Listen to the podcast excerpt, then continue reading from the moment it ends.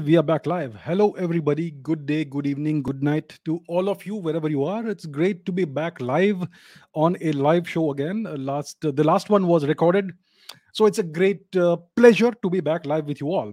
Uh, let me see who all is there with me, and just let me know if you can see the screen clearly. Once or twice it's happened that it was all blurred, so do let me know if there's any problem. Right? Okay, let me see who all is there. I can see Sports Buff, एजमेनोर Chess Priya Prarthana Ayush Mohit Komal Dragon Master Samarth Shweta Twilight Prajwal Sanathoibi Constant Change Mayur Purobi Chiching Saumya Harsh Jain Sarthak Neel Niladri Pinky Akanksha Sai Daya Kim Jong Un Ayush Pratap Singh Shrihari Arjun Ritwik Singh Uday Teja Varad Desai, Arjun, Game Look, Game Loop, Sheriff, and lots of other people. Great to see you all. Thank you for being here. And hopefully, you're able to see the image clearly. I hope so. I don't see anyone complaining about it. So it looks like everything is fine.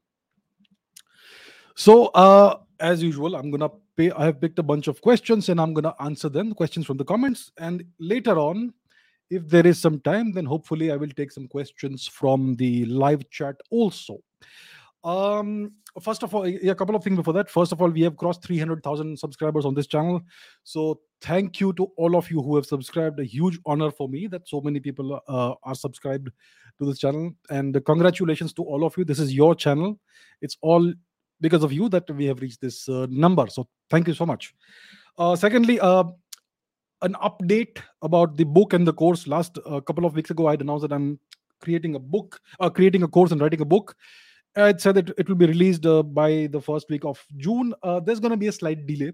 I have been extremely busy the past few weeks. As you know, I've been traveling and uh, doing various things. So there's going to be somewhat of a delay, but I'm going to crank it out as soon as possible and uh, have it before you very soon. So just an update, slight delay, but not too much, hopefully, right? Okay, with that said, let us get into the questions. And let's begin with question number one, which is what is the question number one? It is by uh, Domur Akil. Uh, the question is I am a Hindu from Mauritius. I don't know from which part of India my ancestors are from.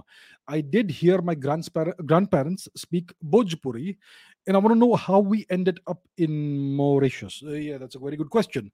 Lots of Indians in Mauritius and lots of Indians in other parts of the world and who have been there for well over a century. So, what's the story? First of all, for those of you who are not sure where Mauritius is, I will uh, show it on the map. Where is the map? Here is the map. If you, yeah, here it is let me remove this quickly so as you know you you all know where india is this is india this is the subcontinent and the nation of india now if you go south into the indian ocean and you go towards africa you're gonna find the island the twin islands of mauritius and reunion so this is the island of mauritius uh, it was under french occupation for quite a while then under british occupation and so on and so forth long, long story so this is where Mauritius is, is, and it's got a sizable Indian population. I think Indian origin people are either the majority or close to the majority. I'm not quite sure. I'm sure uh, the people from Mauritius, if any of them are watching, would know about this. So it's got a very sizable Indian population, and uh, lots of people of Tamil origin, lots of people whose ancestors spoke Bhojpuri, and people from Maharashtra as well. People from uh, whose ancestors came from Maharashtra and other parts of India as well. So that is the story of Mauritius. Now, what happened? How did so many Indians end up here? And let me uh, give the answer to that. So this all is a consequence, a legacy of colonization, right? So here we are. So this is something that happened in the 19th century and 20th centuries. So as you can see, this is the, the story of the Indian indentured workers from 1835 to 1917. As you can see, nearly half a million Indian indentured workers, which is a nice name, nice word for slave. So 450,000, nearly half a million, were sent, were transported forcibly by the British to the island of Mauritius to work as indentured workers, whatever that means. It essentially means you are a lifelong slave and you don't have any option of going back to India. Then another 450,000, nearly half a million, was sent to the Caribbean region and also to Guyana in uh, South America. And about 150,000 more were sent to either South Africa or Eastern Africa, which is essentially Tanzania and Kenya. So these Indians were forcibly transported to these places far away from their motherland, from their homeland, by the British against their will. Essentially, the word, the term indentured worker is euphemism for a lifelong slave, essentially. A person who is taken somewhere against their wish because of whatever technical reason, doesn't matter. And then they are made to work there and they have to settle down there and, and live out their whole lives there. And that's how there are so many Indians in South Africa, in Mauritius, in the Caribbean region, Trinidad, etc., and also in Guyana in South America. And there's been a significant Indian presence in Eastern Africa for, for thousands of years, and the, this latest influx added to that. Right, so people from Tanzania and Kenya, Indians. So that, in very brief, is the story of uh, what happened. How did these people end up in Mauritius? It is the British who transported these Indians to work as a, essentially slave labor or very cheap labor. I'm sure they would be given a little bit of money just to make it look like you know everything is good and we are paying them for the labor and so on. But essentially, these people were transported against their wishes, against their will, and they were made to work there. And their descendants today uh, are they form a, a sizable percentage of the population of Mauritius and the other places that we discussed. So that, in brief, is the story, is the history of what happened. All right. Next question is by Om Naik. Uh, the question is please show us the dry riverbed of the Saraswati in the map. I'm trying hard, but I'm not able to find it exactly. Well, if you look at Google Maps, it's very hard to find it because unless you know exactly where to look, it's it's not quite visible. Yeah? It kind of blends in into the environment. Uh, it's a little bit easier if you look in look at uh, Google Earth. Uh, because it has topographical features which are more visible and all that but even then it's a little hard to see so let me show you something different something quite different which is which is essentially something that comes from left field. Let me share my screen once again. Um let's remove the question. This here is a topographical map of the bottom of the indian ocean right? So this this tells you what lies below the ocean and you can actually see you can actually uh, it's quite visible how the indian subcontinent migrated i mean moved all the way from africa and slammed into the Eurasian uh, continent, right? So, so let's take a closer look at this. So this is the Indian subcontinent. Let's go to the western portion of the Indian subcontinent. And if you look here, if you look closely, you can see the drainage channels of the great rivers. And that actually is visible under the ocean as well, under the sea. If you see on the if you can see my mouse pointer on the eastern part of India, there is the great uh, Ganga Brahmaputra river system that drains into the so-called Bay of Bengal, and you can clearly see below the surface of the Bay of Bengal, on the on the bottom of the ocean, the drainage channel of this great river system. Similarly, in the western part of India, you can see the drainage system of the great Sindhu river, the great Indus river, and there is something else out there there is another uh, drainage system that is kind of visible but there is no river that corresponds to it or is there. It is a paleo channel. It's a drainage channel from an ancient time when there was a river there and that kind of tells you where the saraswati used to be where the saraswati used to drain into the uh, so-called arabian sea right? Let's take a look at another image. This is a different image which also uh, kind of shows you that. Once again, if you look at Eastern India, you can see very clearly the in the Bay of Bengal, the uh, drainage channel. It's called the Ganga Cone, and you can see it goes all the way down to uh, the Andaman region. That's how deep and widespread the drainage channel of the of the Ganga Brahmaputra river system is. And similarly, over here in the western part of India, you will see the drainage channel and the and the so-called Indus cone, but you will also see a contribution from a river that no longer exists. So that is the ancient four, five, six, seven thousand year old, maybe ten thousand year old drainage channel of the great Saraswati River, which no longer flows because it dried out about three and a half or 4,000 years before today. So you can clearly see it there. And that tells you where the Saraswati used to drain into the Western Indian Ocean. And then if you look, if you if you know where to look on Google Earth, you will be able to see the telltale st- telltale signs of an enormous dry paleo channel of a river that no longer exists today but which existed a long time ago. So that's what i can offer you. Um, we, i don't have google uh, earth installed over here on this uh, computer so i won't be able to show you but i hope that i have given you a different perspective something that you may not have thought about. So that uh, so that's uh, something i can show you right now and i hope that was helpful right? Okay let's go to the next question. This is by the talisman. I am croatian american and my grandfather always taught me that before europe our people lived in iran and india and i always thought like my grandparents look like indians with lighter skin. I'd like to i'd love to know your thoughts about this but it has always seemed true like an, i can almost feel it in my bones. Very interesting question by this is an old question. I found it from eight months ago but interesting question. I'm glad i found it. So what's the truth about the people of croatia? Croatia is an interesting nation.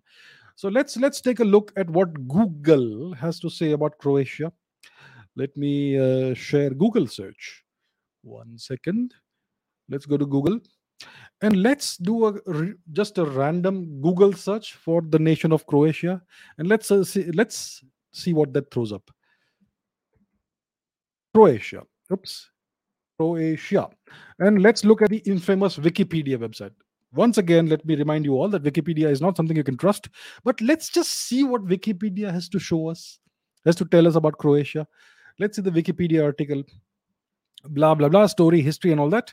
Let's go to etymology. Yes, etymology. It says the name of Croatia derives from medieval Latin Croatia, which is a derivation of Northwest Slavic Hrvat, which comes from the common Slavic Horvat, from Proto-Slavic something, whatever that is, which possibly, okay, possibly comes from the Old Persian Harahvat. That's an interesting name, Harahvat. Now, one of the things about Old Persian is that it was essentially a dialect of Sanskrit. Old Persian, the Old Persian language, was essentially an upper branch dialect of Sanskrit. It was an offshoot of Sanskrit with some distortions in the in, in the pronunciations. And one of the signature changes in pronunciation was sa to ha. So in Sanskrit, if you have a word which which has the sound sa, old Persian would have the same word, but the sa becomes a ha. That's why the Sindhu became the Hindu in in the old Persian language. And therefore, what does this Harahwat word mean? Just replace H by S and it becomes Saraswat. So, the word, the name for Croatia, Hrvat, comes from Old Persian Harahwat, which comes from the Sanskrit Saraswat or Saraswati, which tells you that the country of Croatia, Hrvatska, is named after the ancient great river of India, the lost river, Saraswati. Why would the people of Croatia name their country or the land after a great ancient Indian river. Maybe because it, they remembered that great river from the land they came from. I mean, what other explanation do you have except for that? That their uh, their origin lied in the land of the Saraswati. Their origin lay came from the land of the Saraswati. That's the only reasonable explanation that we have. There is no other explanation that makes sense. And of course, uh, do note the language they use over here in Wikipedia. The name possibly comes from Old Persian Saras, Kharahwat and all that. And if you go into a further article, there will be all kinds of 500 different uh, theories they've put out there just to obfuscate the fact that the name comes from Saraswati. so um, that's how it is. They've got all these different opinions and theses, but the fact is that the country's name the country is named after the indian river saraswati. And therefore your grandfather what he taught you that your people lived in iran and india is most likely correct.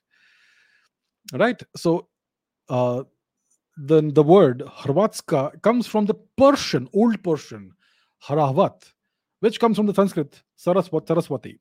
So, most likely, what that indicates is that the ancient Vedic Indians that traveled to Persia, some of them eventually traveled further westwards and they settled down in this part of Europe, which is now known as Hrvatska or Croatia, which would indicate an Indian origin to the Slavic peoples, you know, deep ancient Indian origin to the Slavic peoples. This obviously is not proven yet. There are all kinds of tests that need to be done, but this is very strong circumstantial evidence. So, what you say is most likely indeed correct. Akash says, What if the US falls and China becomes the global hegemon? How would it affect India? And if it's worse, was does it mean it mean that the US currently being the biggest player, the superpower, the sole superpower, is it serving India? More or less. You know, there's a there's a saying in Chinese, the mountains are high and the emperor is far away. What it means is that when you are far away from the source of power, you have a certain amount of uh, liberty as to what you do and what follows what, what policies you follow and how you live your life. If the emperor lives right next to you you have to be very very careful. The further the emperor is especially if there are high mountains between you and the emperor then you have more liberty and more freedom to live your life as you please as long as you don't offend the emperor too much what is it what am i trying to say the us is half a world away from india it's essentially on the other side of the planet if you take the curvature of the planet into account. So the US is the global hegemon, but does it, does it mean that this this arrangement is serving India? Not quite so much. And think about it this way: if India was right next to the US, would it be serving India? There's another country that's right next to the US, Mexico. Now, everything that's happened in Mexico over the past 200 or so years has been orchestrated by the US. There, is, there have been wars against Mexico. A significant amount of their territory has been conquered, and so on. And even today, whatever's happening in Mexico is either directly or indirectly related to US foreign policy.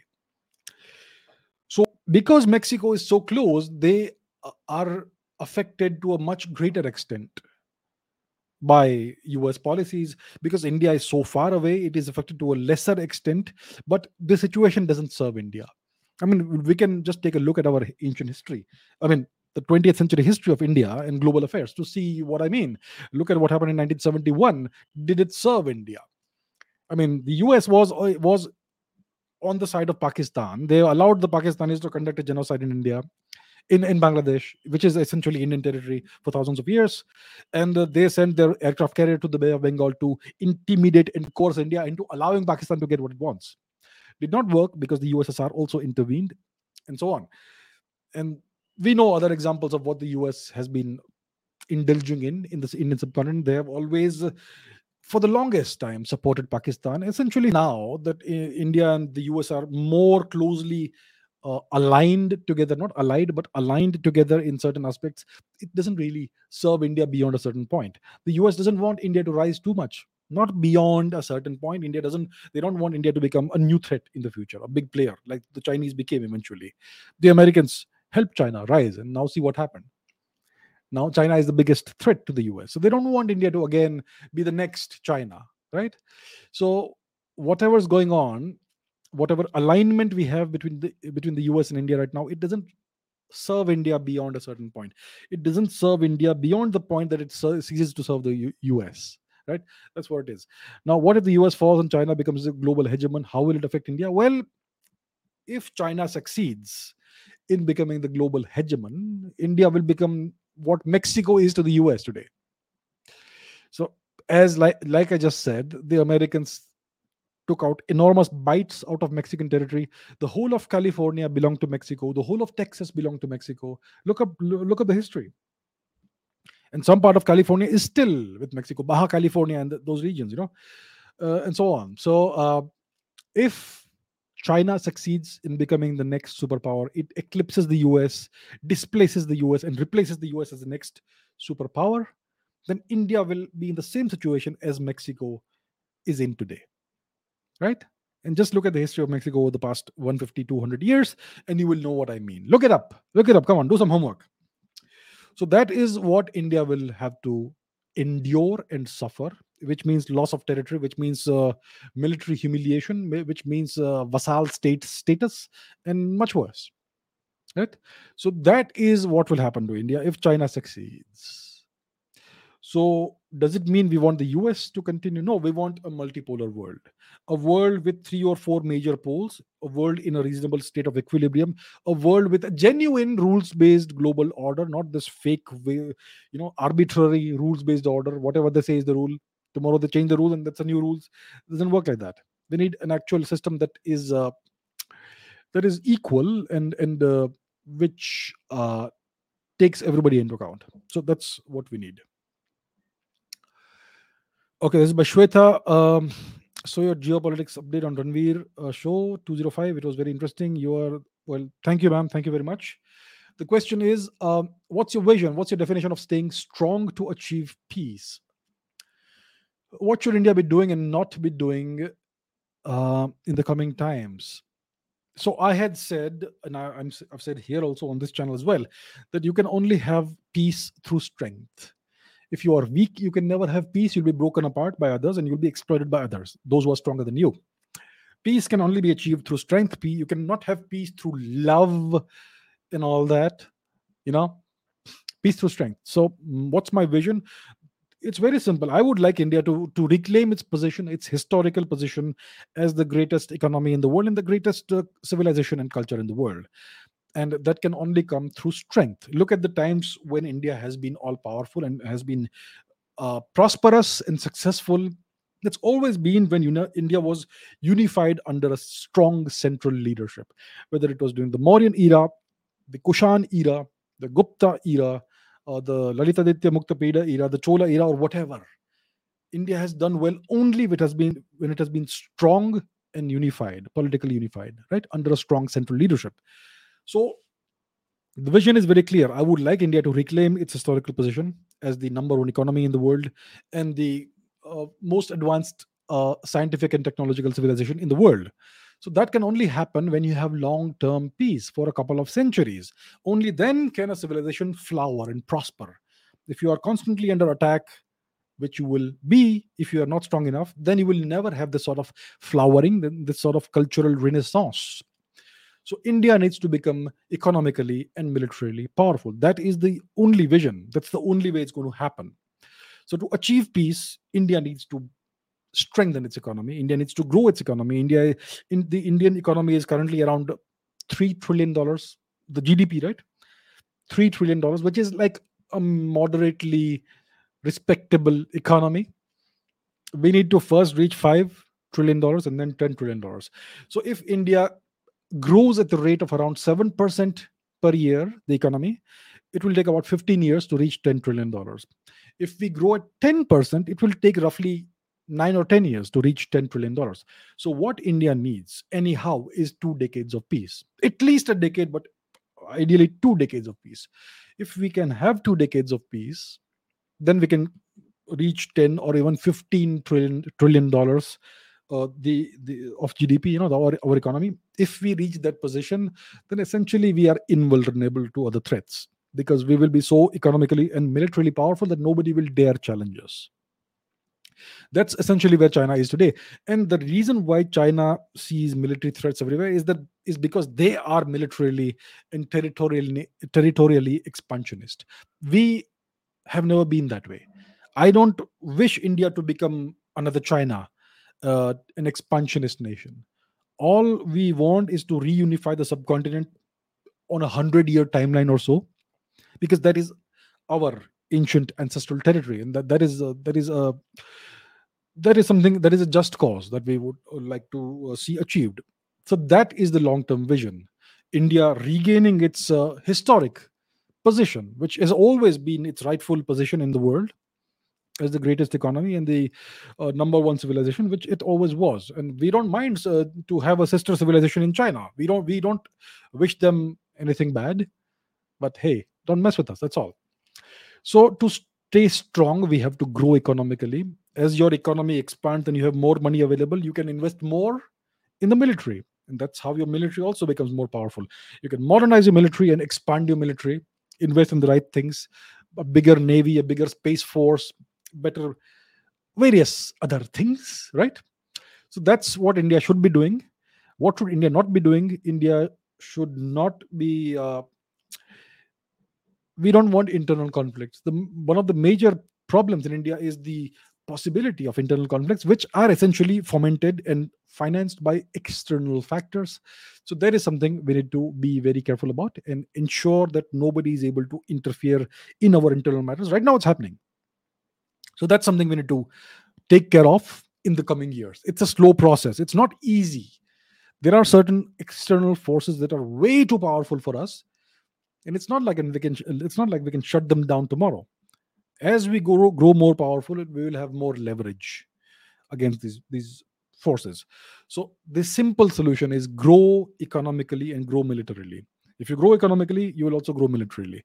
So our entire focus should be on rebuilding the nation rebuilding the economy. We had the greatest economy. It was destroyed. Now we will rebuild it. We need to accelerate the process and go full steam at that. So that's what needs to happen. Okay, Rahul Sharma says, I went abroad to study, returned after returned, living my study there unfinished. I wanted to do something for India and generate employment. After four years, I successfully did that, achieved a lot. Sometimes I doubt will India be actually a superpower until 2050? Will there be a civil war breaking us or something that will not let us develop to a significant level? Because even after returning from Australia, I worry if someday I have to leave India again. Yes or no? What's the percentage of those chances? See, there is always a chance for any nation of something bad happening. What you can do as a nation, and especially as the leadership group, is to minimize the probability of such things happening which means you that you stay awake and you stay alert to all the potential threats that you are facing right now the visible threats and the threats that are hidden to the public there are things happening that we don't we cannot see right now that we cannot even imagine right now. There are forces at play right now in the global order that don't want India to rise. The leadership of India wants India to rise. So there is this constant friction and these this interplay of opposing forces that we are seeing at work right now. And that's something that goes on in every large or major nation in the world. So, will India become a superpower till 2050? I mean, that all depends on the definition of superpower one of the simplest definitions of superpower is a 15 trillion dollar economy. If india grows at even 7% per year by 2050 we will be beyond 15 trillion dollars of gdp maybe even 20 so if things continue just at, a moderate rate, uh, rate 7% gdp growth per year we will become an economic and of course a military superpower by 2050 for sure. So we are on track for that. The only question is will we have 20 years of peace because we have multiple enemies. Look at our neighborhood. Look at the nations that surround that that essentially surround india. We have china which occupies tibet. Therefore the, therefore they are our neighbors now. The chinese don't wish india well. They see india as the major one major obstacle in eurasia that can counter them and we have Pakistan, which is which has been a puppet of other uh, uh, a client state, firstly of the U.S. and now it is a client state of, of the Chinese, and uh, it is used to destabilize and counterbalance India, right?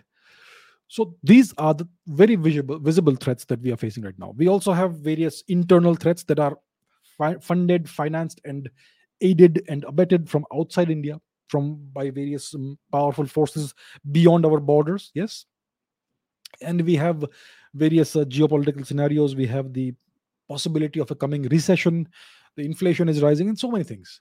So the world is always an uncertain place. And that is so whether india reaches that status or not depends on the leadership. We have good leadership today. We have the best leadership in living memory in india today. And hopefully we will have even better leadership in the coming uh, years we can see that coming on the horizon hopefully. So as long as we have strong leadership things will be fine. I personally am very optimistic. I don't see a civil war breaking out. I don't see uh, the nation breaking up, I don't see any major foreign um, um military misadventure against India because we have the right deterrents. And uh, the major threat comes from the Chinese. There's always the possibility. Of, uh, see, what's happening right now in China is that there is a the nation is aging rapidly. This one child policy that they have had for a long time, it's now now coming back to bite them in the backside. Their nation is aging, the workflow, the workforce is getting older, the economy is slowing down, the, the, the GDP growth is slowing down significantly. Uh, the numbers they are reporting may be even even the numbers that they are reporting right now may be exaggerated. So there is a, sta- uh, in, in a stagnation of the economy that we are that we are seeing and many problems many such problems and they may may get desperate and they may feel that let's grab whatever we can before it's too late before our economy goes into a recession and our population becomes too old so that may put them in panic mode and tempt the chinese communist party's leadership to indulge in some kind of military misadventure possibly in taiwan possibly against us in india that could be something that would be very counterproductive for them especially when it comes to India, because we have the deterrent, the the ultimate deterrent, which we all know about, and we also have a good position when it comes to the military situation, the military chessboard in Tibet and in the Himalayan region. So I am optimistic. We have the right things in place, more or less. All we need is to make sure that everyone knows that we are willing to t- do whatever it takes to defend our country and hopefully we can have 10 15 20 years of peace if we have that then peace is essentially guaranteed because we'll be too too big to uh, essentially take any chances against so the next decade is critical and beyond that the forthcoming decade the 2030s will also be very important for us but what's important for us right now is the 2020s it's the most critical decade of for india in the past since 1947 essentially the 2020s are the most important decade for India since 1947, since, since the 1940s. If we get things right now, we'll be in a very good situation. So I am not concerned about whether we become a superpower or not right now. Right now, I'm not concerned about that. I, right now, I'm concerned about us navigating this decade properly. We don't want to make too too many enemies. We don't want to ruffle too many feathers. We want to keep our heads down, keep quiet, and work and build up our economy. First, the first milestone is $5 trillion the next milestone is $10 trillion we can get there in 15 years maximum if we get things right the indian economy has enormous potential for growth. We are just at the, at the starting point. There is so much potential in the country. If our leadership harnesses the potential properly and navigates the international geopolitical minefield prudently we will definitely be a superpower by 2050 so that is how i see things. That's how i see things going. I am overall quite optimistic about this Saurabh says, why wouldn't anyone take astronomical data in Sanskrit scriptures to date them? we know that most of them were correct and they can only be recorded by someone who and, and so on as it's nearly impossible to fabricate astronomical data after thousands of years. That is correct. That's a good question. What you're talking about is archaeoastronomy. So it's like this the stars and the planets they move along predictable paths in the sky in the course of a night or a month or a year or a century or even thousands of years. There is even uh, the 23,000 year old, the 23,000 year cycle called the precession of the equinoxes, which is how the, the axis of the earth rotates uh, over time. So all of these movements of the stars and the planets, etc., they follow very clear laws, the laws of celestial mechanics, which comes from Newtonian mechanics.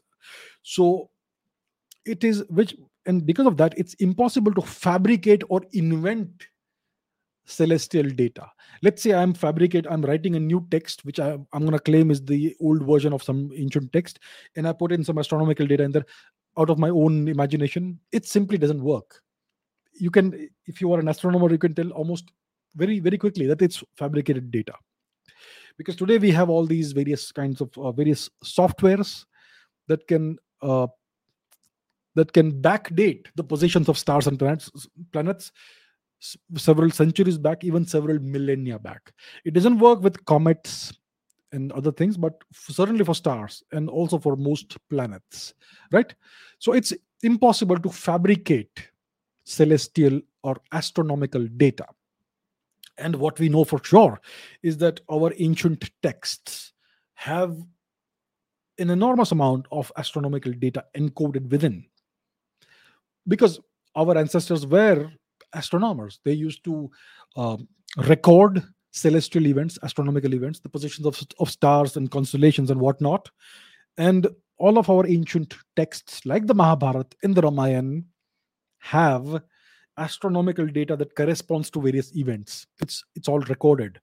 The, so therefore, it should be possible to date these texts based on the astronomical data that these texts contain.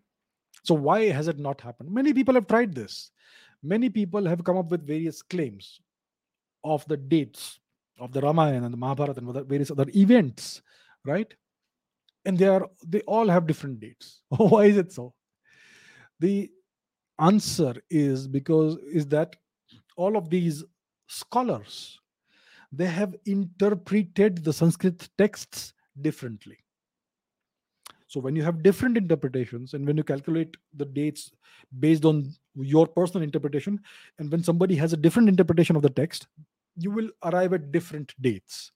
So right now, what we are witnessing is that there is a whole cacophony going on of these various researchers of the Mahabharata and Ramayana who have used the astronomical data and translated that from Sanskrit to whatever language works best for them, and then calculated dates, and they all have different dates. And they're all fighting amongst each other very publicly about who is right.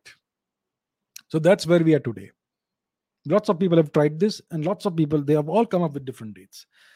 And that's where we are today. So, what needs to happen is uh, each of these claims first of all there's there needs to be a proper scientific committee of astronomers who can do the calculation and verify all of these claims and first of all you need somebody who can reliably translate from sanskrit into hindi or english or whichever language which can then be given to the astronomers to do their calculations so right now we are witnessing this unfortunate very public fight among all these people i don't have any preferred date because I haven't checked all the all the calculations myself. It's a very long, tedious task. It's not a fight that is for me.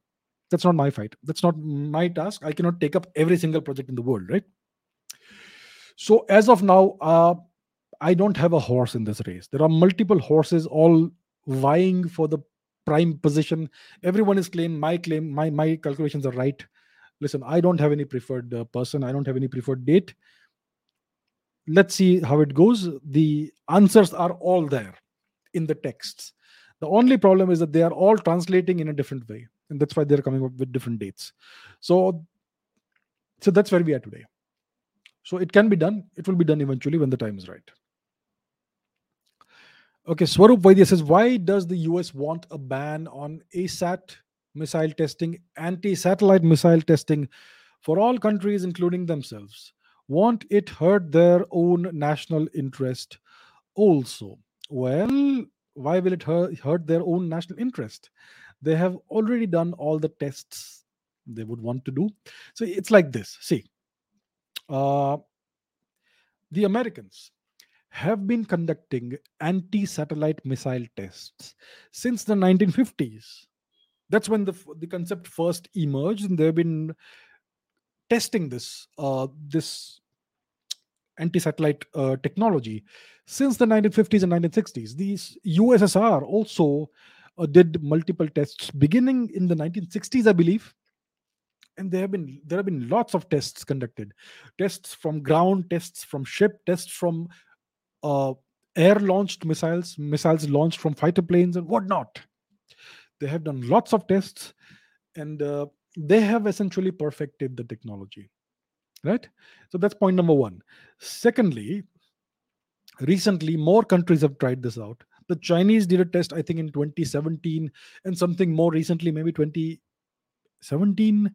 uh, the first chinese test that i remember was, was from 2007 i believe.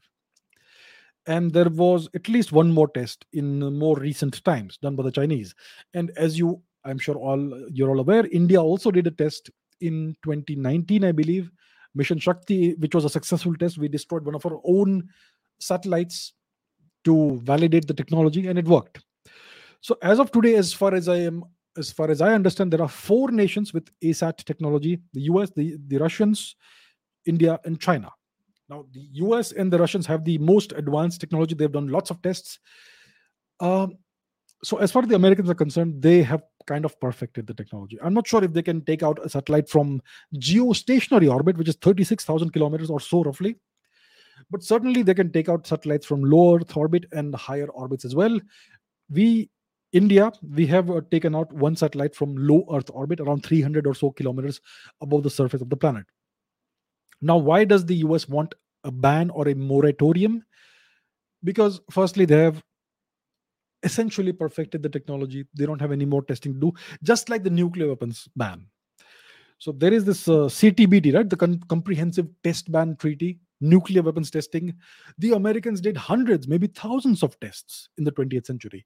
And when they had all the data they needed and they, when they had perfected their weapons design, that's when they imposed the ban and various countries signed it and India missed the bus. We could have also tested nuclear weapons in the 1970s and all, all that, but we decided not to. And when we did test in 1998, there was this entire uh, slew of sanctions imposed upon India. And this time, India has been smart. We tested an ASAT weapon before any such talk of a ban happened. And that's why we are now in the big club, the club of four, the four nations that have anti satellite missile technology. So the US wants a ban because they no, no longer need to do any more tests. So once you have done all your tests, you impose a ban. And then you prevent other nations from testing the technology. Very smart, isn't it? And there's another reason as well. One of the ways of killing a satellite is through a kinetic kill weapon like an anti satellite missile. But there are other ways of killing satellites. You could kill a satellite with lasers you can kill a satellite using laser weapons if you have a powerful enough laser which can be targeted, aimed accurately at a satellite. So the Americans have been uh, testing laser weapons for quite some time. And uh, yeah, so they may have now, by now, the technology to destroy a satellite using a laser. A laser is essentially a very concentrated beam of light. So that's one thing. The other way of destroying or disabling a satellite is by hacking it cyber warfare. So you could essentially take over a satellite, hijack a satellite, and make it do weird stuff. What it's not designed to do, just by hacking it, taking it, taking it over using cyber warfare. You could disable it. You could destroy its uh, its uh, chip its chip architecture or whatever, or you could make it. You can take it over and use it against the parent country if you have the cyber warfare capabilities to do that and such things have happened in recent times. Such things have happened.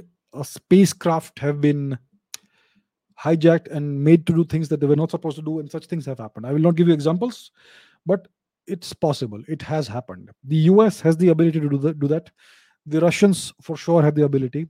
The chinese also have the ability to hack and hijack a satellite. So when you have laser weapons, when you can take over a satellite and disable it electronically through cyber means, then why do you need ASAT weapons? So now that these new technologies have emerged, ASAT weapons don't make a lot of sense. So the US wants to impose a ban or a moratorium on ASAT testing. And of course, they will want to uh, impose that on the rest of the world so that it so that other countries cannot acquire the technology by means of testing it. So that's how it is. So it will not hurt their national interest. They've moved on to other forms of technology and they're just fine. And they will ban those forms of technology only after they've perfected that as that also. So that's how it goes. Next question by marcus uh, marcus Uh, the question is why do so many people from the Indian subcontinent live in Cyprus? Hmm. Does this have something to do with anything to do with the political situation and the division of the island in 1974 after the war? What is India's relationship like with each side, Greek and Turkish? Thank you so much. Okay. This is an interesting question. Do you guys, ladies, gents, all know where Cyprus is? So, you know what's coming. I'm going to share my screen and uh, show you the map. Okay, where is the island of Cyprus? It is definitely not in the Indian Ocean region. Cyprus is in the Mediterranean. So, as you know, this here is India. You know where India is? Let's go westwards, further west, further west. And this here now is the Mediterranean Sea. And this island here is the island of Cyprus. Now, historically, this has been Greek territory. But today it is divided into it is the, the island is essentially partitioned today. If you can see on the map, there is a no man's land. The northern part of Cyprus is now under Turkish occupation, and the southern part of Cyprus is under Greek control. Originally, it was entirely under Greek control. In 1974, or whatever the date is, the Turks invaded and took over uh, the northern part of the island. So the capital city, Nicosia itself, is a city that's divided into two the Turkish portion and the Greek portion. So that is the story of Cyprus. That's the situation that we have today. Uh, it lies to the south of Turkey in the Mediterranean Sea and to the west of Syria and Lebanon. So that's where Cyprus is today. I hope that uh, that explains where Cyprus is geographically. Now let's come back to the question. Uh, the question is why do many people from the Indian subcontinent, especially India, why do so many people of from this region live in Cyprus? Many of them have the citizenship of Cyprus. Well, I'll tell you one, I'll give you a clue. They all have, they're all millionaires. They all have a few million dollars to burn or invest, so to say. So there is something called citizenship by investment which means that you can you have to invest a certain amount of money in, in a certain country and they will offer you citizenship in exchange. So uh so countries countries like cyprus have this system this program. Uh, i believe jamaica also has it. A couple of countries in the caribbean region offer this whether it's the whether it's jamaica or some other country in the caribbean but there is certainly at least one country that i kind of remember in the caribbean that offers citizenship by investment the Australians offer you something similar. Even the New Zealanders offer you something similar. Uh, something similar exists in Spain, in Portugal as well. In the US, you have something called a golden visa, which which means that if you invest, I think, how much is it? One million dollars in a US business, then you get a green card. And there are various such programs in various parts of the world. Essentially, what it means is that you can buy a green card or a citizenship. A green card is one step close, uh, one step away from citizenship.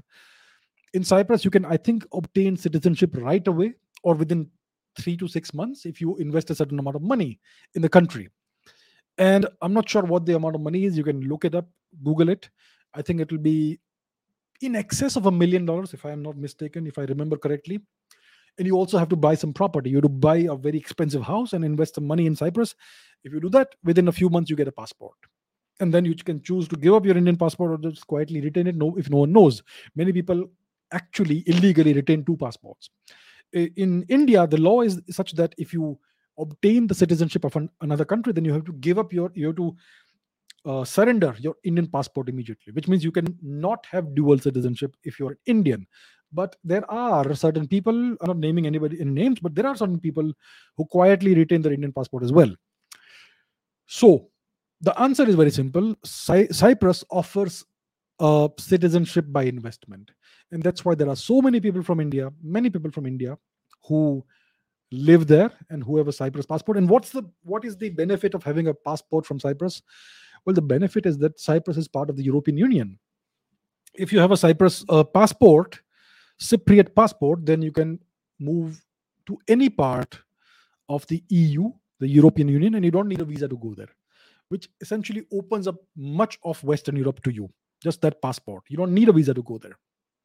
So it uh, it offers you greater mobility and uh, and uh, such other benefits and advantages, and that's why lots of people opt to essentially purchase a passport of, from Cyprus if you have enough money. So that's the answer, and that's why lots of Indians live there and, ha- and have citizenship there. What's India's relationship like, like with each side, Greek and Turkish? India's relationship with Turkey is, uh, well, it's okay. Not the friendliest of, of relationships. The Turks, as we know, they support Pakistan in most matters, which is automatically going to guarantee that India and Turkey don't have a very good relationship. When it comes to India and Greece, I'm not sure what the relationship is like. I mean, historically, if you go back 3,000 years, then India and Greece had very strong, uh, close ties from the perspective of trade and culture and history and whatnot. But as of today, I'm not sure what the relationship is like. Greece is not a very important country, it's not a very big, uh, major country in Europe. It is not a very strong or powerful country, either economically or geopolitically or militarily so it's not very high on India's radar when it comes to geopolitics, but I am sure India and Greece have a warm, friendly, and cordial relationship. No major issues as such. So that is what I can tell you. Okay, next question is by Shamantha Pawar.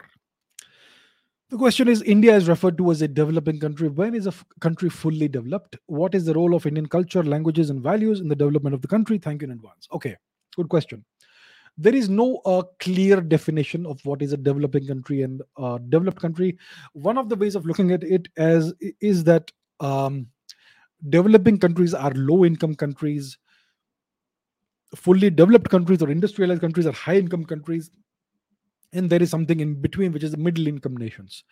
So when you talk about a low income nation it's typically an income less than $5000 per capita 5000 US dollars per capita. Right now, India's per capita GDP will be somewhere around $2,000 per capita, which is which is low income.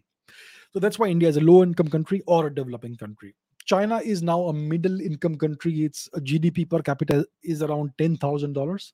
So it's not quite a, an industrialized nation, but it's a rapidly industrializing nation. And then you have nations like the US, the UK, Western Europe, and all, which have very high GDP per capita numbers maybe to upwards of $20,000 per per capita. Maybe 30 40 50000 dollars per capita depending on which nation it is. Australia i would imagine would have a gdp per capita of more than $50000 so those are the fully developed fully industrialized nations. So that's also the distinction between the first world the second world and the third world. The second world is essentially the middle middle income nations and the third world is low income nations. So, by that definition, India is still currently part of the third world. Once India reaches uh, India's GDP reaches the 15 trillion dollar mark, that's when India will become more or less a middle income nation. Give it another 20 years, we should be there if things go well. So that's when India is no longer a developing country, but a near developed country or so, so something like that so that is roughly how it is the difference between a developing country a fully developed country and a rapidly developing or so country right? Uh, what's the role of indian culture languages and values in the development of the country? None whatsoever. When we're talking about the development of a country we're talking about material development. There are certain de- nations that have that don't have the greatest or the most uh, advanced culture. I'm i'm talking about historically. Let's not uh, i'm not naming any specific country but historically let's talk about rome the roman empire. Rome was never a civilization. Rome was always an empire. And they borrowed culture from the greeks and other places. Their culture was never the greatest. And yet they were the most uh, advanced widespread and developed uh, empire of that time in europe right? So it's all about material development. It's all about the size of your economy gdp per capita overall gdp your military strength. That is what we take into consideration when we talk about development. You may have the most advanced culture in the world but if your country is a low income country no one's going to respect you and no one's going to consider you to be a developed country. So there is no i mean see let's not get it wrong. Culture, languages, values, all that is very important from us from a cultural perspective from a long term for a, from a long term civilizational perspective we cannot neglect that. But when it comes to our global standing economic standing and geopolitical standing it's all about material development. It's all about hard power. It's all about hard power. So let's stop obsessing about soft power for some time until we reach the 15 trillion dollar mark and then we'll talk. All right so that is the only thing that matters in your global standing economically militarily militarily and geopolitically.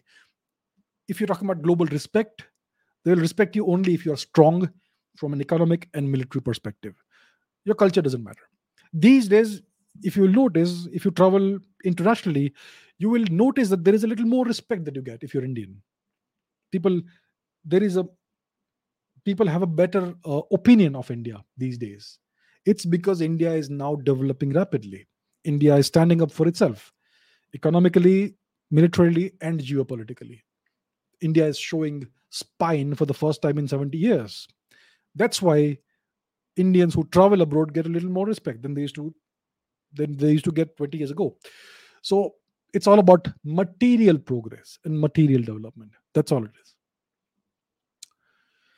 Asmita says, why is there no minimum educational qualification required to become a politician in India? Is it, is it possible and practical to have a formal education system and a degree mandatory for people who want to become politicians? Where the curriculum includes topics like geopolitics, history, macroeconomics, and so on. Also, why does the constitution consider voting as a right? Is it why is it not a duty? Yeah, all right. Good question. I think it is a well, it's it's a very good question. It's a good sentiment but i don't think it's practical because if it were practical some country in the world would have implemented something like this. Even if you look at the us if you look at western europe if you look at all the developed nations australia new zealand whatever france or any other country in the world none of these nations has such a requirement of some kind of educational qualification which is a prerequisite for um, standing for public office or becoming a politician so it's not polit- uh, it's not uh, feasible simply because everybody has the right to vote in a democracy and similarly everybody has the right to stand for election. Uh, ideally that would, that would be great. I think it, it makes sense for people who want to stand for leadership positions to actually have some kind of background in these uh, matters. We need some reasonable understanding of science especially physics also economics history geopolitics what is power? What is the national interest? You would need it would be great if politicians had a good background and a solid understanding of that. But uh, it is not feasible because of various factors. First of all let's take india itself. Our education system is terrible. Even if you were to offer a degree in, in something like this like leadership what is the guarantee that that degree is going to is going to mean something is going to actually make a person understand things? In india in the indian education system if you want to pass a degree if you want to acquire a degree you only have to pass an exam. You have to memorize stuff and then write long essays in a 3 hour exam. And if you perform that ritual properly you get the degree. It doesn't mean that you have actually learned anything. Lots of people acquire degrees without actually understanding any subject. Our education system is so terrible and so are many other education systems around the world. I mean today the us education system is going backwards. It's become a joke. It's increasingly becoming more and more of a joke. I mean just look at what the professors have to say. Look at what i mean just a couple of examples. Jordan peterson gad saad. They peterson is from canada gad saad is also from canada i believe but there are plenty of people from the us as well and just see what they have to say about their own education system in North America. It's going from bad to worse. So when you have a broken education system, then having a degree doesn't mean that the kids the degree holder will actually have some knowledge about this stuff so it's like that so there are a variety of reasons why it has never been implemented historically and even today and it's always possible that a person who doesn't hold a degree may actually be way better educated than a person who has acquired a degree You see cases like that all the time. Uh, talk about Freeman Dyson, one of the greatest physicists of all time. Uh, he's uh, the the uh, inventor or or the person who put put forth the Dyson sphere. One of the visionary physicists of the 20th century. He did not have a PhD, and he's one of the greats. So there are lots of examples like that. So uh, a degree doesn't guarantee anything, and even studying a subject doesn't guarantee anything that the person will actually learn anything. So there's a variety of factors why this has never been practically feasible. Uh, why does the constitution consider voting as a right? Why not a duty? Well, ask the people who framed the constitution. They blindly copied a patchwork of Western constitutions, one piece from here, one piece from there, and put it all together in a weird patchwork. And that's what the Indian constitution is. Uh, maybe it should be a duty. So yeah, um, I've said this multiple times that we need to revisit our constitution when the time is right. We need a new constitution, a better constitution, a constitution that is grounded and rooted in Indian civilizational values, and which puts the Indian national interest front and center. Right now, the constitution does not do that. So yeah, it needs to happen eventually when the time is right. Maybe the time is not right right now, perhaps. Okay. Um, Shankajit Ghosh Dastidar says, What's the solution against regular mass shootings in the US? The US Second Amendment gives citizens rights to acquire and bear guns because they had fought for the nation's independence. However, the mass shootings are happening regularly for years and nothing substantial is being done.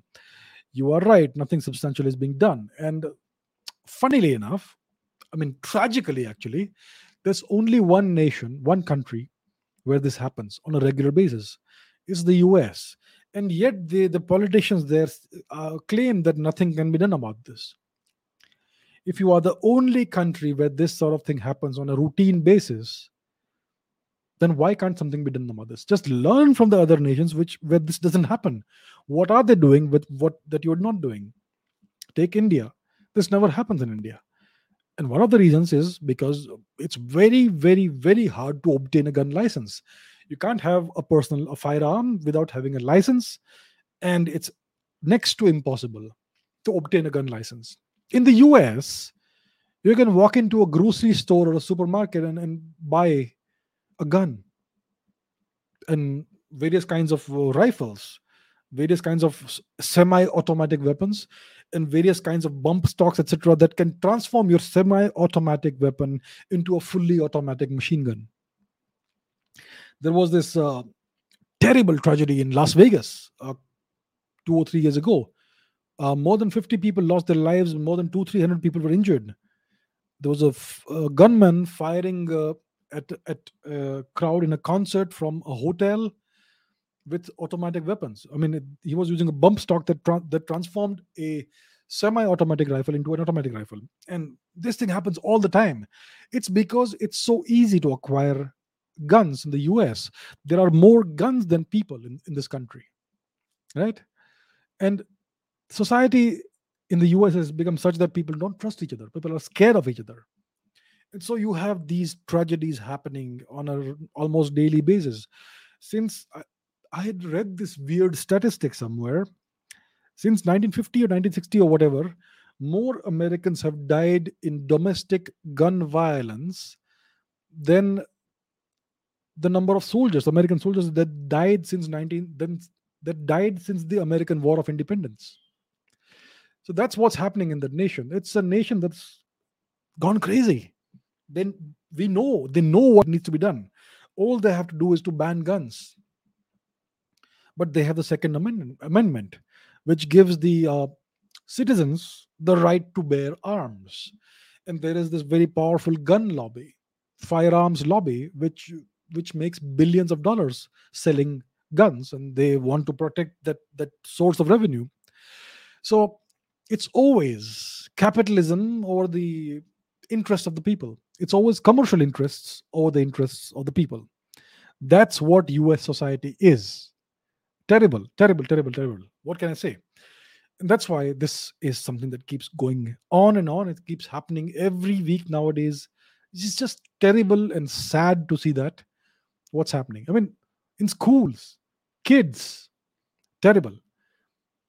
So we all know what the politicians need to do, but they won't do it.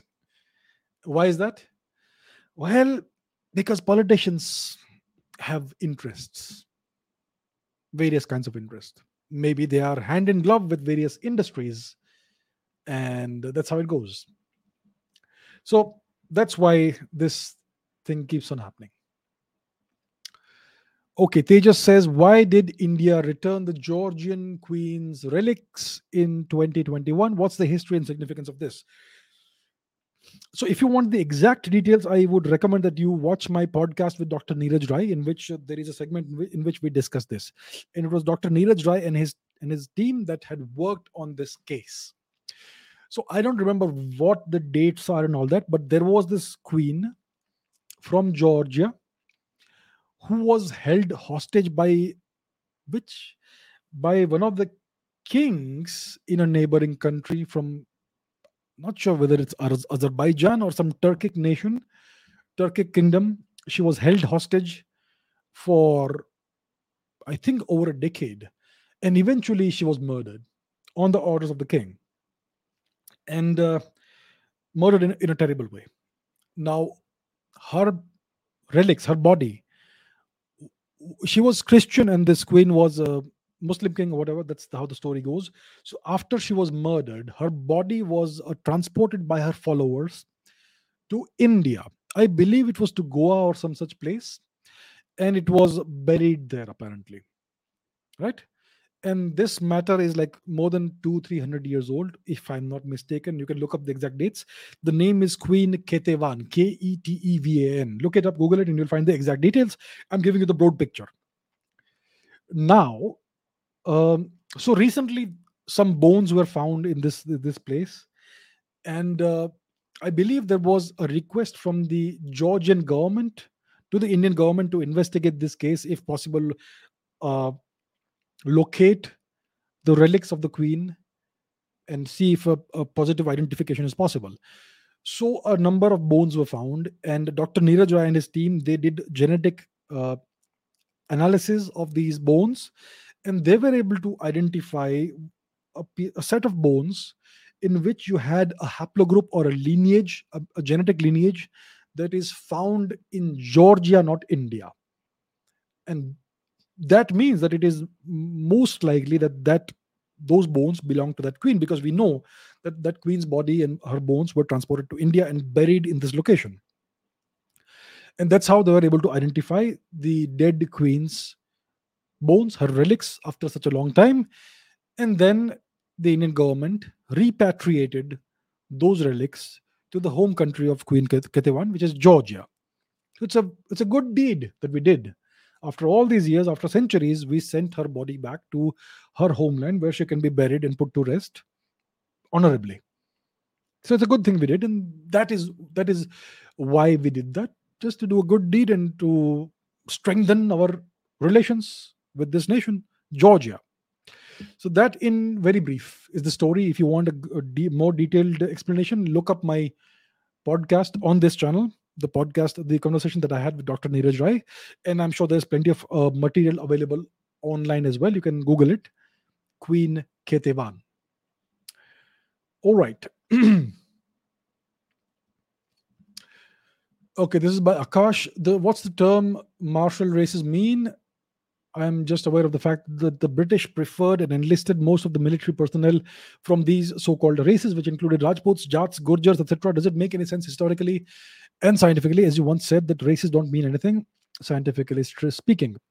So the term the British used is martial races, M-A-R-T-I-A-L, martial, which means the like like the term that we use, martial arts M A R T I A L, martial, which, which means uh, military, kind of military, which is something to do with something to do with warfare.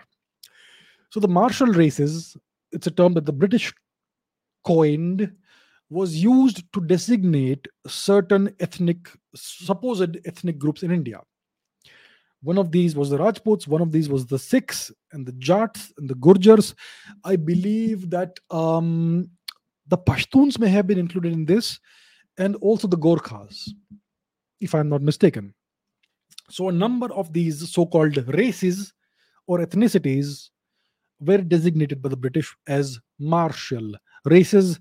And this was, I believe, part of the old policy, good old policy of divide and conquer.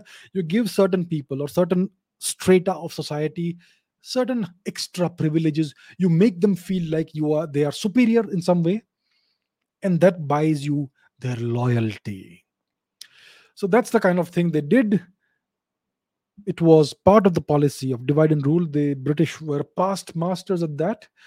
So they designated certain ethnicities or certain people, certain certain Indian uh, groups, ethnic groups as martial races. And what they would do is that they would hire from these so-called martial races exclusive, almost exclusively into the British Indian Army.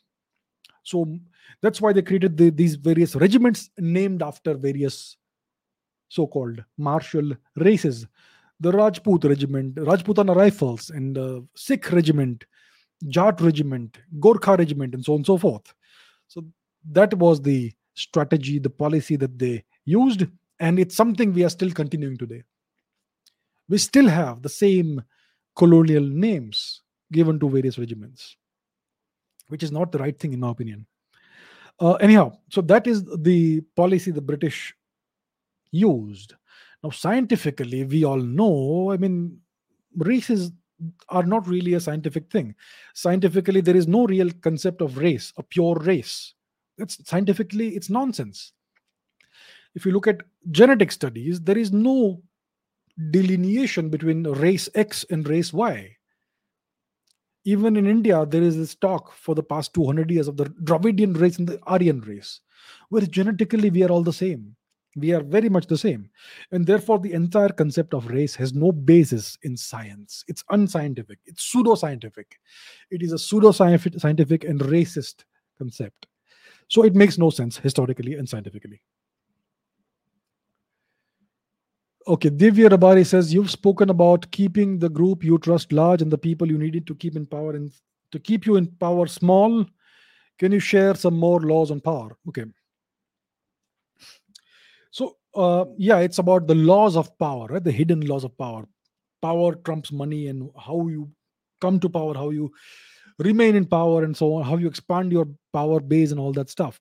So one of the rules of power is that you keep the group that you trust or the group of people that is loyal to you as large as possible.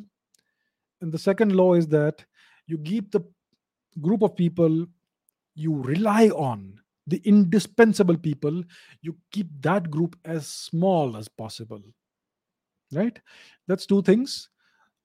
The third law let me add one more law in there is that you use money to buy loyalty that this group that you want to make as large as possible that can be bought with money right? I mean if you look at the policy of any dictator you will see that happening again. You will see that uh, that being uh, carried out again and again whether it's saddam hussein whether it is kim jong un whether it's the chinese communist party or any other dictatorship that you have seen in in history these are the laws these are the rules they follow. Keep the group of people you who that are indispensable to you keep that group as small as possible. Keep the people who are loyal to you that group as large as possible and use money to buy more loyalty. So as you become powerful you can use money as fuel to buy more power. But if you have a lot of money but no power you can't do anything with that. So uh, that's how power works. It's like it's like a corporation. You have a big company.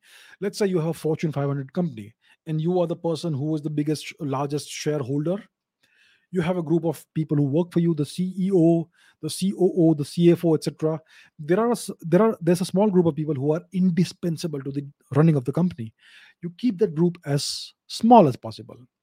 And then you hire employees with the money that you have and make that group as large as you need it to be but not larger than that. So that's how it goes. These are some of the some of the rules of power. There's much more to that but i'm just giving a brief cursory overview Okay, amazing Indian citizen says, "What are your views on hyperloop transportation?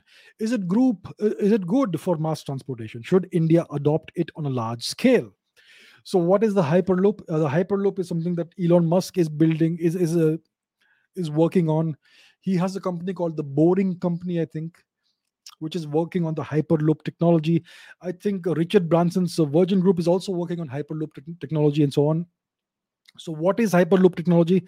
You have a, a tube below the surface of the Earth in which you have a train that is most likely levitated either magnetically or on a cushion of air. And this tunnel is mostly evacuated, which means that it is mostly devoid of air. And if you evacuate the tunnel, make it more or less like a vacuum, then there is no air resistance, which means that there is no upper limit on the speed at which your train can travel. Right? So, that is in brief, in a nutshell, what the Hyperloop transportation is. Is it good for mass transportation? Well it depends.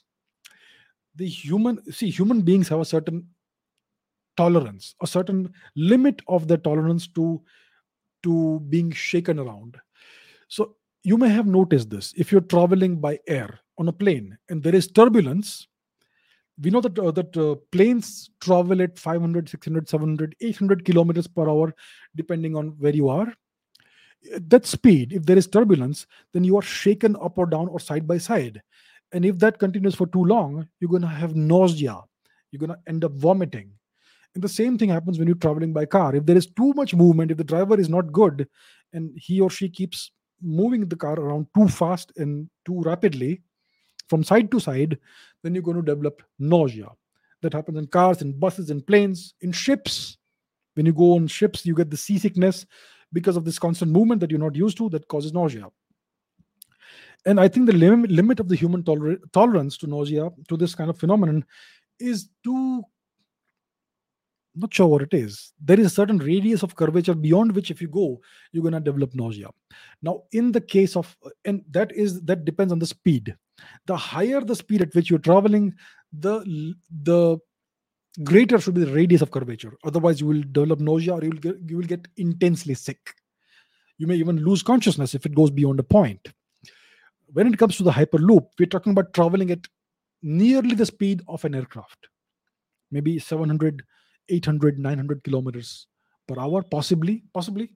At such high speeds, if you have any uh, curvature of your path, there is a higher chance of the uh, breaching the limit of, of the tolerance to nausea. And we know that the earth is curved. We are on a roughly round planet. And the curvature of the, of the earth itself could uh, impose a limitation. Uh, on the speed at which you can travel, unless you can drill a straight line, extremely straight uh, path below the surface of the earth and, and cut out the curvature of, of the earth as well.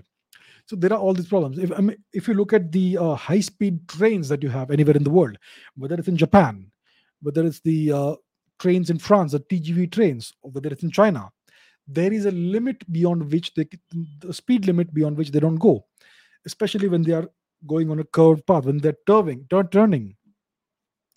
So all that has to be taken into account, and because of that, there may be limits to the speed at which Hyperloop can transport human beings. And those limits may be such that it may not be very financially viable to create these hyperloop systems. You could just have above the surface trains. So hyperloop is still something that is being studied being researched. It may or may not be great for high speed transportation for human beings. It will be certainly great for cargo for transporting cargo. So it's something that needs to be validated and and tested further. So i believe india should not start investing in the hyperloop technology until it is proven in other countries. Then we can acquire it. Okay abhinav says please speak about ancient india which is said to be filled with scientific marvels and mysteries well india had this reputation in ancient times of being this scientifically most and technologically most advanced civilization in the world everybody knew that about India. I'm talking about the neighbors, China, the Romans, the Greeks, the Arabs, the Persians, and so on, so, so and so forth. India was always the most technologically advanced civilization until the last 1,000 years. Right now, let's let's take an example. There is this uh, collection of stories in Arabic called the Arabian Nights, I believe. The Arabian Nights. It's a collection of stories. Most of these stories are inspired by the Panchatantra and the Jataka tales. Now, there is one story, one of these stories is what is it called? The Ebony Horse or something, in which there is this Indian engineer or Indian guy who comes to a city in Iran. I think it was Shiraz in Iran. And he comes on a mechanical flying horse. And there's a whole story around that, around this flying horse. So, an Indian person, an Indian engineer, had built a horse, a mechanical horse that could actually fly in the air. It could fly to great heights. So, that's the kind of reputation India had of having the most advanced technology in the world. So that's just one example. There are lots of other examples. So that's the kind of uh, past that India had. I am not sure if we had flying horses and vimanas and all that, but at least our neighbors seemed to believe that, right? Okay, uh, this is a question by Bakanami. Bakanani. I'm currently reading Mandala 1 of an English translation of the Rig Veda. I have come to know that somaras was a juice extracted by stones crushing a plant. It's not mentioned anywhere that it, was an alcoholic drink. Can you tell me what was somaras? Some say it was wine, but wine is made from grapes, not from a plant. Please answer this question. okay. Listen, if I have the answer, I'll I'll I'll have an answer that nobody else has been able to find in the past several centuries. See, as of today, nobody knows what Somaras actually was. What we know is that there was a plant whose stalks were crushed between stones or through some, some press. The juice was extracted, and it was the greatest drink of the Vedic age. It was not an intoxicating drink, it was not an alcoholic drink, but it was something that invigorated you and gave you energy, gave you bravery. It is something you drank before you went into battle. So it had certain qualities like that. One could call it reasonably, accurately, to be a performance enhancing drink of some kind. Today you have Red Bull and Monster Energy and, and whatnot. So apparently, Somaras was the holy, the sacred performance enhancing drink of the Vedic age. So clearly, so there have been uh, a number of theories. One of the theories is that it was a psilocybin mushroom, but the texts don't mention any mushroom. They mention a plant with long stalks, S T A L K S, stalks. So it's a plant whose stalks were crushed to extract the juice, which was drunk, and it gave you great powers, great energy. So one of the theories, like I say, like I said, was the psilocybin mushroom. That seems to be a theory that should not be taken that seriously. Uh, Another theory says that it is the ephedra plant, which grows in mountainous regions. It grows in the Himalayas, uh, in Kashmir, and in many parts of Central Asia. So that is something that they have used to uh, push the Aryan invasion myth, the, the, or the migration myth, that the Aryans, the Vedic Aryans, they lived in Central Asia, where this plant was available, and after they reached India, they lost all um, access to this plant. And that's why Soma has become a big mystery. We don't quite know what it is. The ephedra plant does grow in the Himalayas, in parts of India, in Kashmir, and so on and so forth. So it's not something that's beyond India as such. So the, the truth is that we don't quite know yet. We don't quite know. We don't have a conclusive answer as to what the Soma plant was. We know it was not alcoholic we know that it was not alcohol. We know that it was not intoxicating but it was invigorating. So it's something that our great wonderful historians have not really looked into. European scholars have tried to speculate about this but there is no clear answer as of today. So unfortunately i will not be able to answer your question. I can give you the various prevailing hypotheses but none of these have been proven yet Shogun Khan says, Do Mongols use crossbows? I suppose you are trying to ask me whether the Mongols used crossbows in the past. Today, no one uses crossbows. Hmm? So, uh, historically, the Mongols used a composite bow. It was a double curved bow, similar to the bow that the Scythians and ancient Indians used. Uh, it was made up of uh, wood and bone and sinew and various other things. It was a very strong bow, and typically Mongolian archers would have lopsided shoulders. One shoulder would be overdeveloped because of the amount of energy they need to put they needed to put in their practice, and their fingers would get really really hard because those were really hard bows to to uh, you know use so historically, the traditional Mongolian bow was the double curved composite bow. But during the times of the great Lord Shri Chinggis Khan, the Mongolians conquered China twice. And the thing about the Mongols was that they were always happy to acquire and uh, absorb new technology. And the Chinese used crossbows. Uh, from the uh, the Chinese have a history in the past two, two and a half thousand years of using crossbows. So the Mongols came across crossbow, crossbows when they invaded China. They came across the uh, armored clothing as well. So these are things they borrowed from the Chinese. And from that point forwards, uh, Mongolian soldiers would use the composite bow as well as the crossbow. So, to make a long answer short, yes, the Mongols did eventually end up using crossbows during their conquests. Abhishek says, Can you please explain the power trumps wealth thing with an example other than that of Shri Chinggis Khan? There are hundreds of examples you can think of.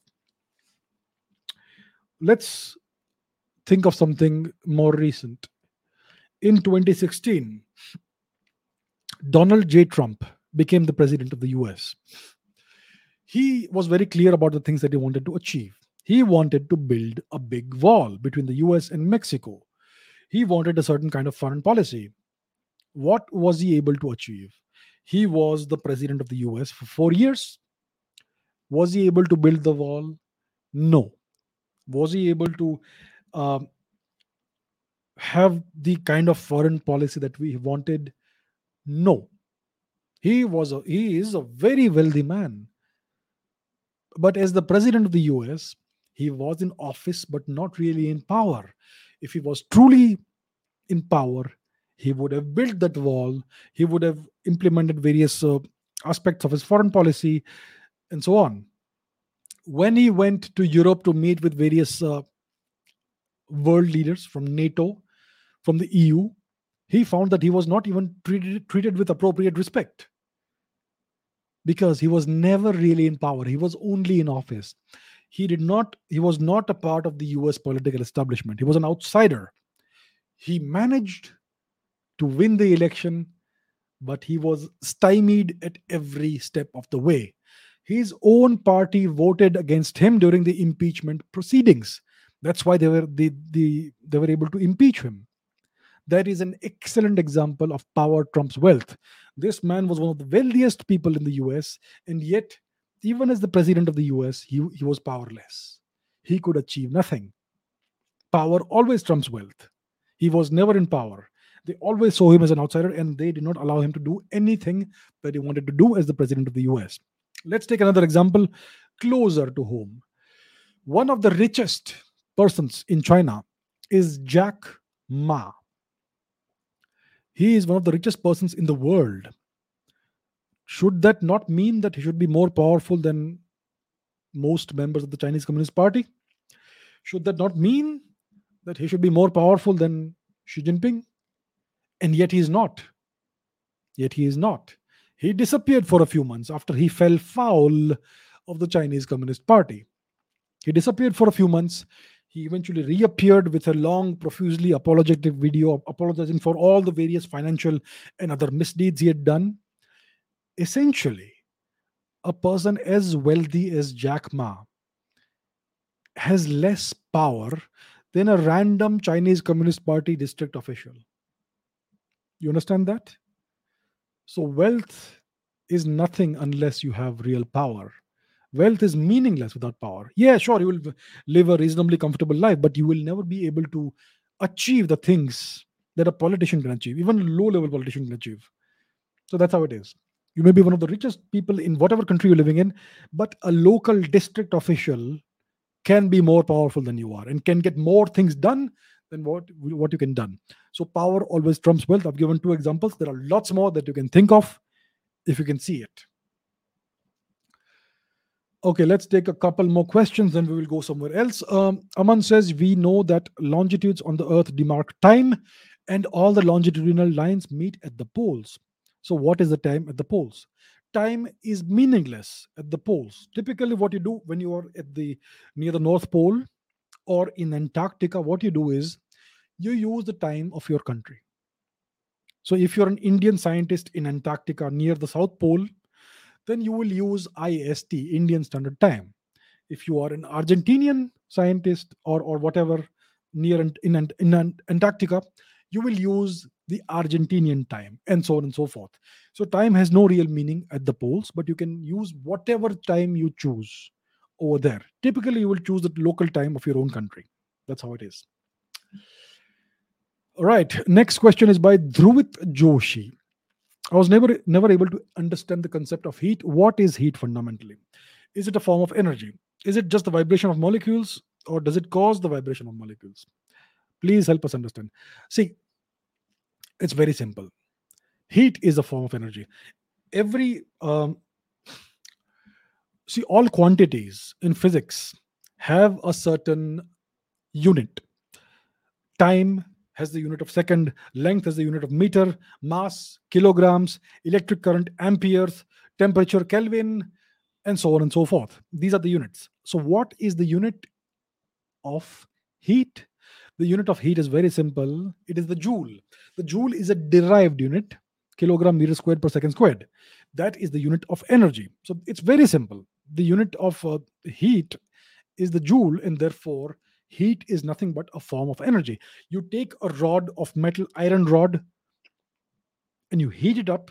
It means it has more energy now. That heat that energy came from somewhere else. You had to impart that energy into that iron rod to make it glow.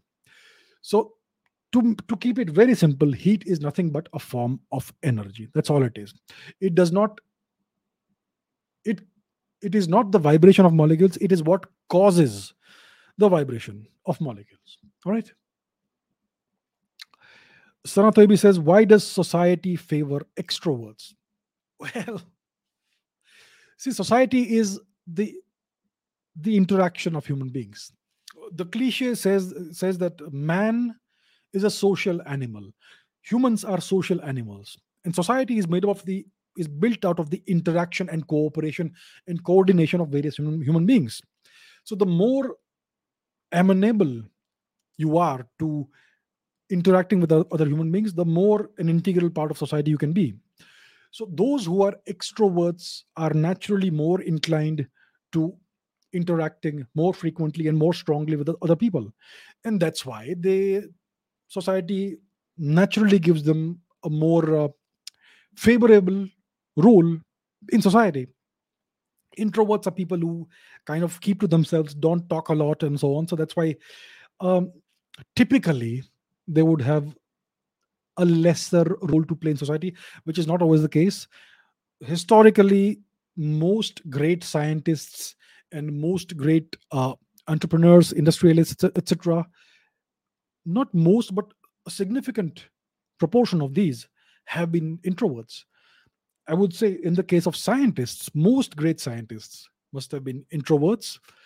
Even when it comes to uh, billionaires, etc., think about somebody like Elon Musk. He is not quite an extrovert, right? And, and there must be lots of other, other examples.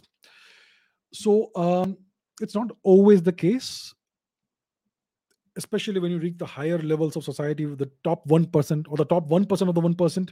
Over there, it's actually, it may be the case that introverts are more represented than extroverts. But overall, when it comes to the average human being, I think extroverts uh, stand a higher have typically a higher position or role in society just because of the way they are built. They are better at small talk. Introverts don't know what small talk is.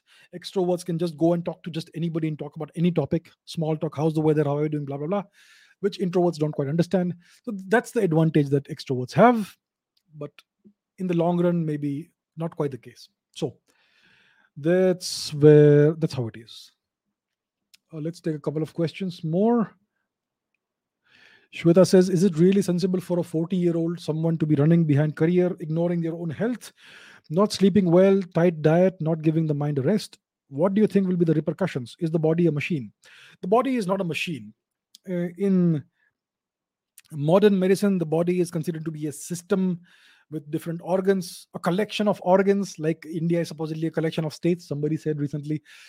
Look, it's more than that the body affects the mind the mind affects the body if you're unhappy the body becomes ill or if you are ill the body the mind becomes unhappy and so on and so forth it's not quite a machine it's something beyond that and this is this is something that applies to everybody. Not only somebody in their 40s even somebody in their teens if they don't take care of the health it's going to affect everything. So it is good to be ambitious. You have to be ambitious if you want to get ahead in life but one does need to take care of these things especially sleep. Sleep is a superpower. You sleep uh, the average human being needs 8 hours of sleep. You sleep 8 hours properly in a dark room and uninterrupted sleep it's going to give you so much energy and power that other people won't get.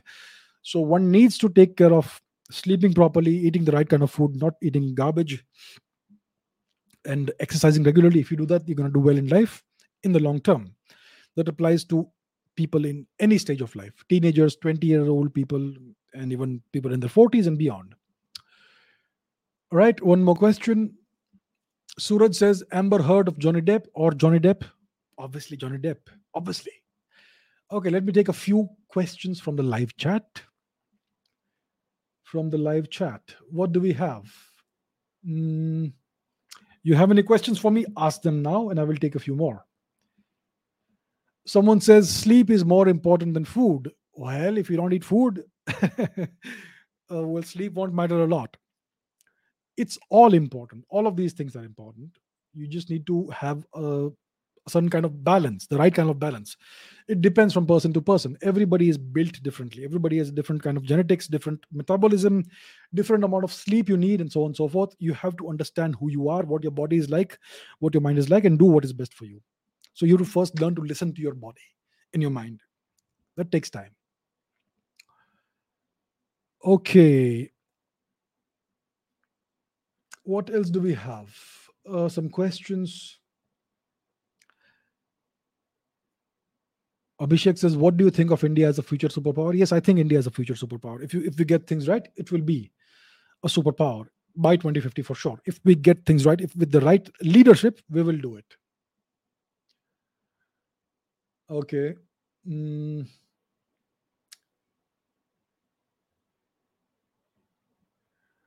Saurabh says, why is Russia unable to defeat Ukraine completely when they have more and more arms and ammunition? To answer this question, we have to understand what Russia's true motives are or were. Do we know what was the objective of the invasion?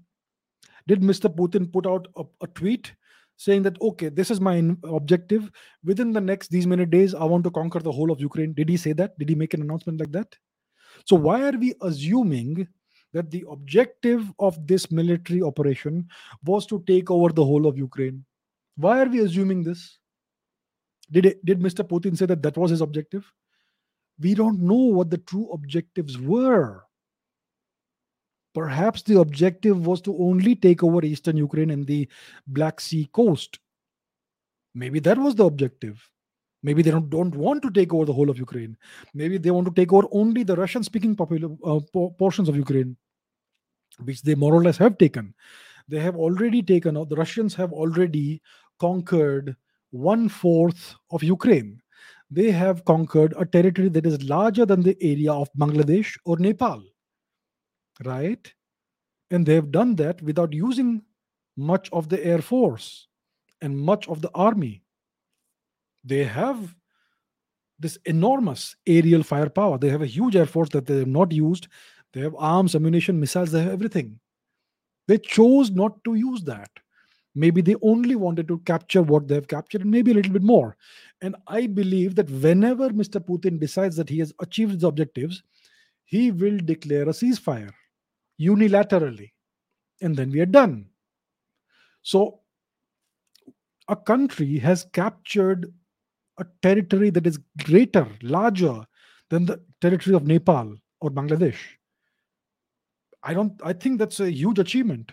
Maybe that is what they were after. We don't know what they were after. So that is where we are. Let's not assume things that the objective was to capture the entire area that we see on the map. Maybe not. Maybe not. Only time will tell us what the real objectives were.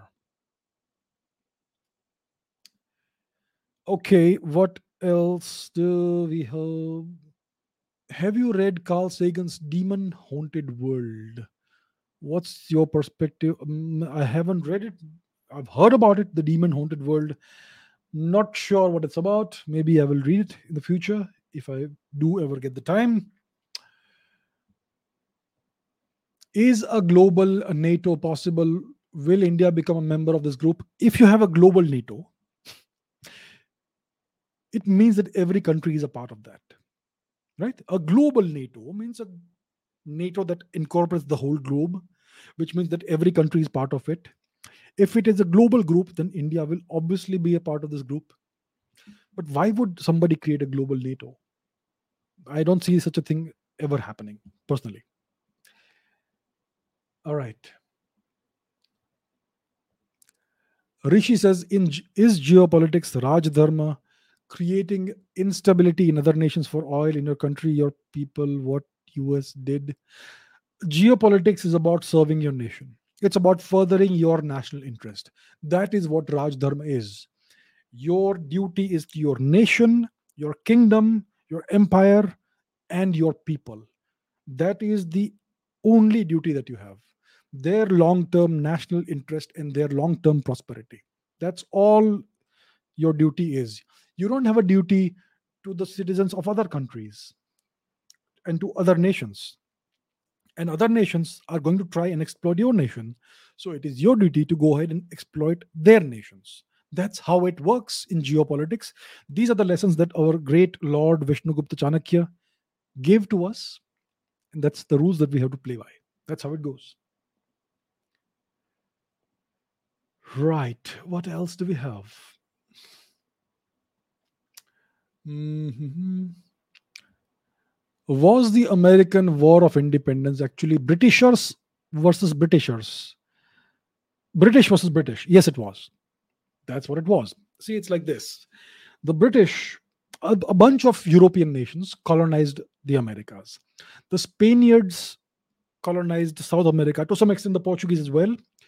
And it was the British and the French mostly who colonized North America, the entire continent.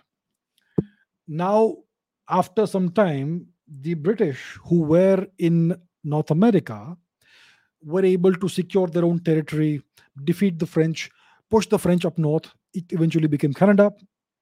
Then they they asked themselves, why should we continue pay, paying taxes to the British Empire, to the, to the British Crown? why can't we just take this land over for ourselves and keep all the money so essentially the war was the objective of the war was to ensure that they don't have to pay taxes anymore to the british king to the king of england so that is what it was it was a separatist war it was the british settlers in north america who wanted to break their ties with the british crown so that they don't have to pay any more taxes so that they can get more money for, for themselves. So it was British against British, and that's what it was. Right, let's take a couple more questions. Um, what do we have? Something that I've not answered before. How long does one session last? Well, let's find out. Genie, what is the difference of what is the history of Afghans and the difference between Pathans and Afghans? The Pathans are the Pashtuns. The majority population of Afghanistan is the Pashtuns. They are the true inhabitants of Afghanistan, they are genetically an extension of the northern Indian population. Genetically, culturally, they were Indians a thousand years ago. They are still genetically more or less the same as the northern northern Indian population, but culturally they are very different now. So the history of Afghanistan is a very long history. I can't tell you in two minutes. Afghanistan was essentially Gandhar, a part of India, Indian territory, and then things happened in the past thousand years, and it became a separate country eventually. So the difference between Pashtuns, Pathans, and Afghans is that there is no difference. The majority ethnic group in Afghanistan is the Pashtuns. And I have other videos about this. I would recommend that you watch that if you want to know more.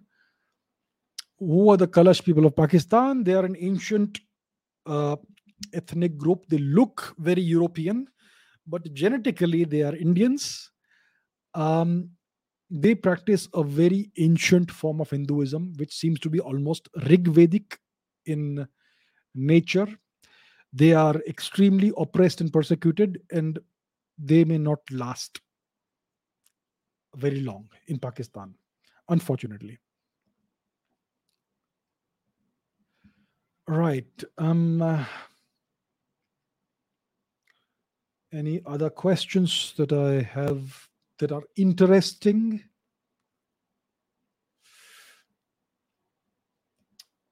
What books do you suggest for geopolitics lessons? You know, there are no books for geopolitics. There are lots of books about various uh, kinds of history Indian history, Western history, Greek history, Roman history, African history, American history, blah, blah, blah. Geopolitics is something that transcends all of these things. There is no textbook of geopolitics you can't learn geopolitics from textbooks. That's how it is. I cannot suggest, I don't have a single book that I can recommend or suggest for learning geopolitics. I have not learned geopolitics from any textbook of geopolitics. That's not how it works. To understand geopolitics, you have to first understand causality, the cause and effect chain that underlies the patterns of history, which means that you have to study a lot of history, you have to read a lot of world history, local history, then you have to understand the global system the financial system the supply chains so many more things. All of that if you understand then you may under- start understanding geopolitics. It's something that takes a lot of time. There is no course in any university on geopolitics or in any, any, any college. There are no textbooks. So unfortunately i am unable to recommend books about geopolitics. There because no such book exists. And i'm sure somebody some smart person will now find some book that yeah there is this textbook on geopolitics. Well go ahead and read it and see how much you learn.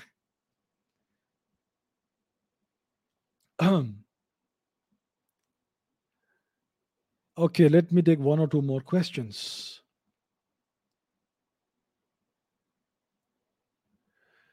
okay ramit says China claims Vladivostok of Japan. When will they open that issue? If something happens, is a nuclear war possible? Okay, that's a good question. Let's go to the map. Where is Vladivostok? So, this huge nation in Eurasia, from Europe all the way to Asia, is Russia. In the west, the capital is the capital, Moscow, and this extends all the way to the Pacific Ocean in the east. And over here. Where is the city? Vladivostok. Here it is. So the city of Vladivostok is a Vostok is a is a port city. It's a it's a coastal city in the far east of Russia. It's right north of North Korea. And the Chinese have a claim. They have always had claims to Russian parts of Russian territory, especially uh, the far east of Russia. Right now, the claims are dormant. Uh, the Chinese and the Russians almost went to war in the 1960s along the Ussuri River, and that almost led to a nuclear war. It was averted because of various reasons, which I've gone into in the past. So, right now, the territorial dispute is more or less settled because they had this agreement. They signed the agreement in the about 20 or so years ago, roughly, which closed the border issue. But the Russians also understand that any border dispute that they have with the Chinese, even if it may be officially settled, it's simply dormant. The Chinese will bring it out when the time is right. So the Chinese do claim Vladivostok, and it is something that they will reopen in the future when they deem the time to be right, and that could lead to a war or maybe not, depending on the relative strengths of the two nations at that point in time. So that's about the Russia China border dispute vis a vis Vladivostok. Okay, shall we take? Okay, well, let's take one final question. Tejas says Can AI help in archaeology and deciphering unknown scripts? AI can certainly help in deciphering unknown scripts, especially machine learning. You can feed a whole bunch of symbols into the machine learning program and see what it spits out. As long as you have trained it properly, it may be actually able to decipher unknown scripts like like the Indus Valley or the Harappan or the Saraswati Sindhu script. It is certainly something that can help. And there is a program in which, I mean, um, there is this uh, research program that I heard of a couple of years ago, in which there is this AI that has been trained to read Egyptian hieroglyphics and it's able to do expedite the process of, of uh, translating previously untranslated hieroglyphic inscriptions into English. So certainly it can be done. It's already being used for that kind of purpose. So maybe it is something we can use to decipher the Saraswati Sindhu script. All right, ladies and gentlemen, thank you very much for the questions. I'm going to stop it here. I'm going to end it here. Great doing this live again, and we're going to do it again next week. Thank you very much. Thank you again to all of all of you who have subscribed. Thank you to my 300,000 fam- strong family. And I will see you next week. Until then, take care and bye.